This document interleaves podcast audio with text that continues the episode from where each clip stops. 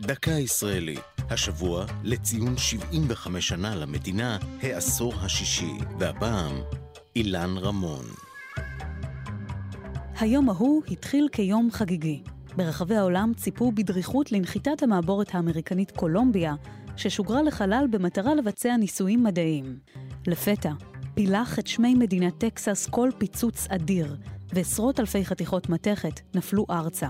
במעבורת שהתפרקה, נספו שבעה אסטרונאוטים, ביניהם האסטרונאוט הישראלי הראשון, אלוף משנה אילן רמון. התוכנית לשיגור אסטרונאוט ישראלי לחלל נולדה בדצמבר 1995 והוגשמה כעבור כשבע שנים, כשנבחר רמון, טייס חיל האוויר בן ה-48, לאייש את קולומביה. השמחה בארץ הייתה רבה, גם בהתחשב בכך שרמון תכנן לבצע בחלל ניסויים שהגו מדענים ובני נוער ישראלים. במשך ארבע שנים וחצי התאמן רמון במרכז החלל ג'ונסון בארצות הברית, עד בו היום המיוחל, 16 בינואר 2003. אולם, גורל המעבורת, כך התברר, נחרץ כשתי דקות אחרי ההמראה.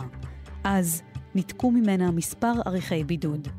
כתוצאה מכך, לא עמדה המעבורת בלחץ החום, והתפרקה עם היכנסה לאטמוספירה, כעבור שבועיים של מסע בחלל. זו הייתה דקה ישראלית על העשור השישי למדינה, ואילן רמון.